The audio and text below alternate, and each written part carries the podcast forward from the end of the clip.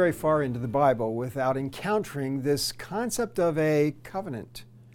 Uh, we first see reference to it in Genesis chapter 9, but then it really becomes the center of focus, beginning with the Abraham stories in Genesis chapter 12, where God offers Abraham a covenant relationship and eventually that's ratified in Genesis 15. We have a sign of the covenant in Genesis 17. And really, the whole back part of Genesis is the development of this covenant relationship, establishing it among Abraham and his family.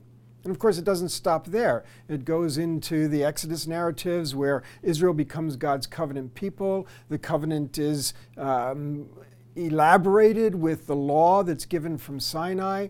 The covenant is crucial to God's residence among his people in the tabernacle and temple. And then all the way through, as the Old Testament proceeds, as we have the idea of the prophets as covenant mediators or covenant champions, calling people to accountability of the covenant. And so the covenant is, is central in Old Testament theology. And it doesn't stop there. We move into the New Covenant in the New Testament, and so we find out that covenant is a fairly important theological concept. So, what do we make of it? What is this covenant thing all about? Did God just decide that He was going to use a covenant to make promises so He could show that He could keep them? Is the covenant an administrative, sort of facilitating element? Uh, is covenant just sort of a political agreement? What is the covenant? Well, let's take a look at a few of the concepts that might help us understand it. First of all, we have to understand that a covenant entails a relationship. That is, uh, whatever the purposes or reasons for the relationship, a covenant establishes a relationship between parties. Now, relationship is a key term, and that, that, should help us quite a bit here because we understand from the very beginning of Genesis and all the way through the, the Bible to the very end that God has always intended to be in relationship with his people.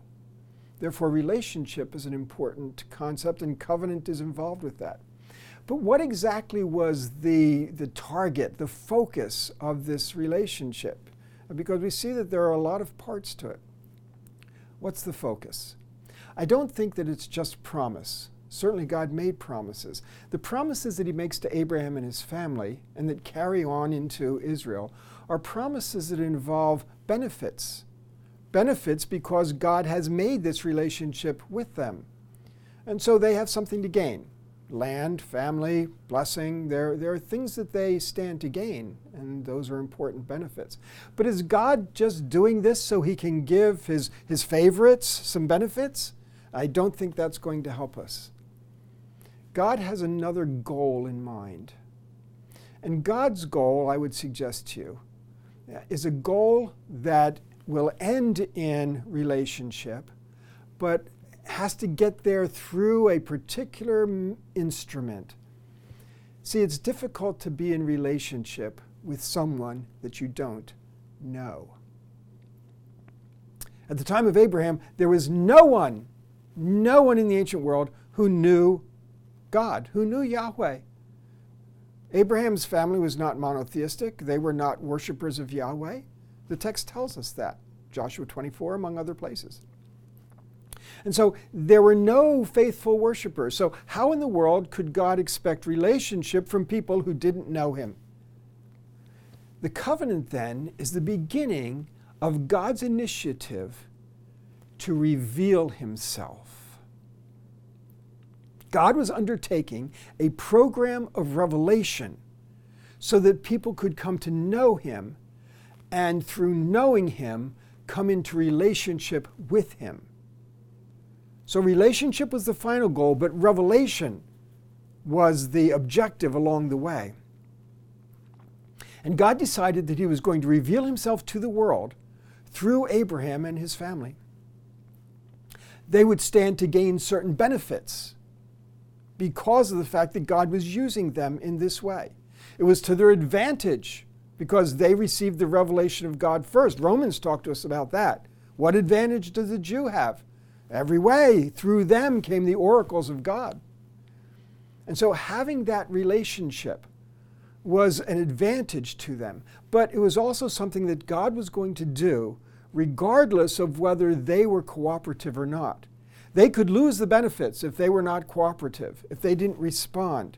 But God was going to reveal himself through Israel, through Abraham's family, whether they were faithful or unfaithful. Every aspect of God's nature would be revealed in all of those vicissitudes of Israel's keeping or not keeping the covenant. And in this way, God intended to reveal himself. And through that revelation, that Israel could come to know him, but through Israel, that the world could know him. This is that light to the nations idea that they could know God and that others could know the God of Israel through them. We have the confession of Rahab in, in Joshua chapter 2. Uh, we know that your God is great. The world was coming to know him. And the same carries as a theme in Ezekiel, especially chapter 20. And so, this knowledge of God is important, and that's what God is doing in the covenant. And that covenant then was fulfilled finally in Jesus Christ because in Christ we find the fulfillment of the law and the fulfillment of the covenant. When God gave the law, He was revealing Himself, revealing Himself as a holy God. And He tells them, I am holy and you are to be holy. So law becomes revelation, law becomes benefit, law becomes joy. And law is fulfilled in Christ because in Christ the holiness and character of God are embodied and therefore Christ fulfills the law. Christ fulfills the covenant because the ultimate revelation of God comes in the covenant. And the ultimate revelation, eventually, of God's salvation through Christ comes through the covenant, which then leads to the new covenant in which we are now in relationship to God through Christ, and the covenant has done its job.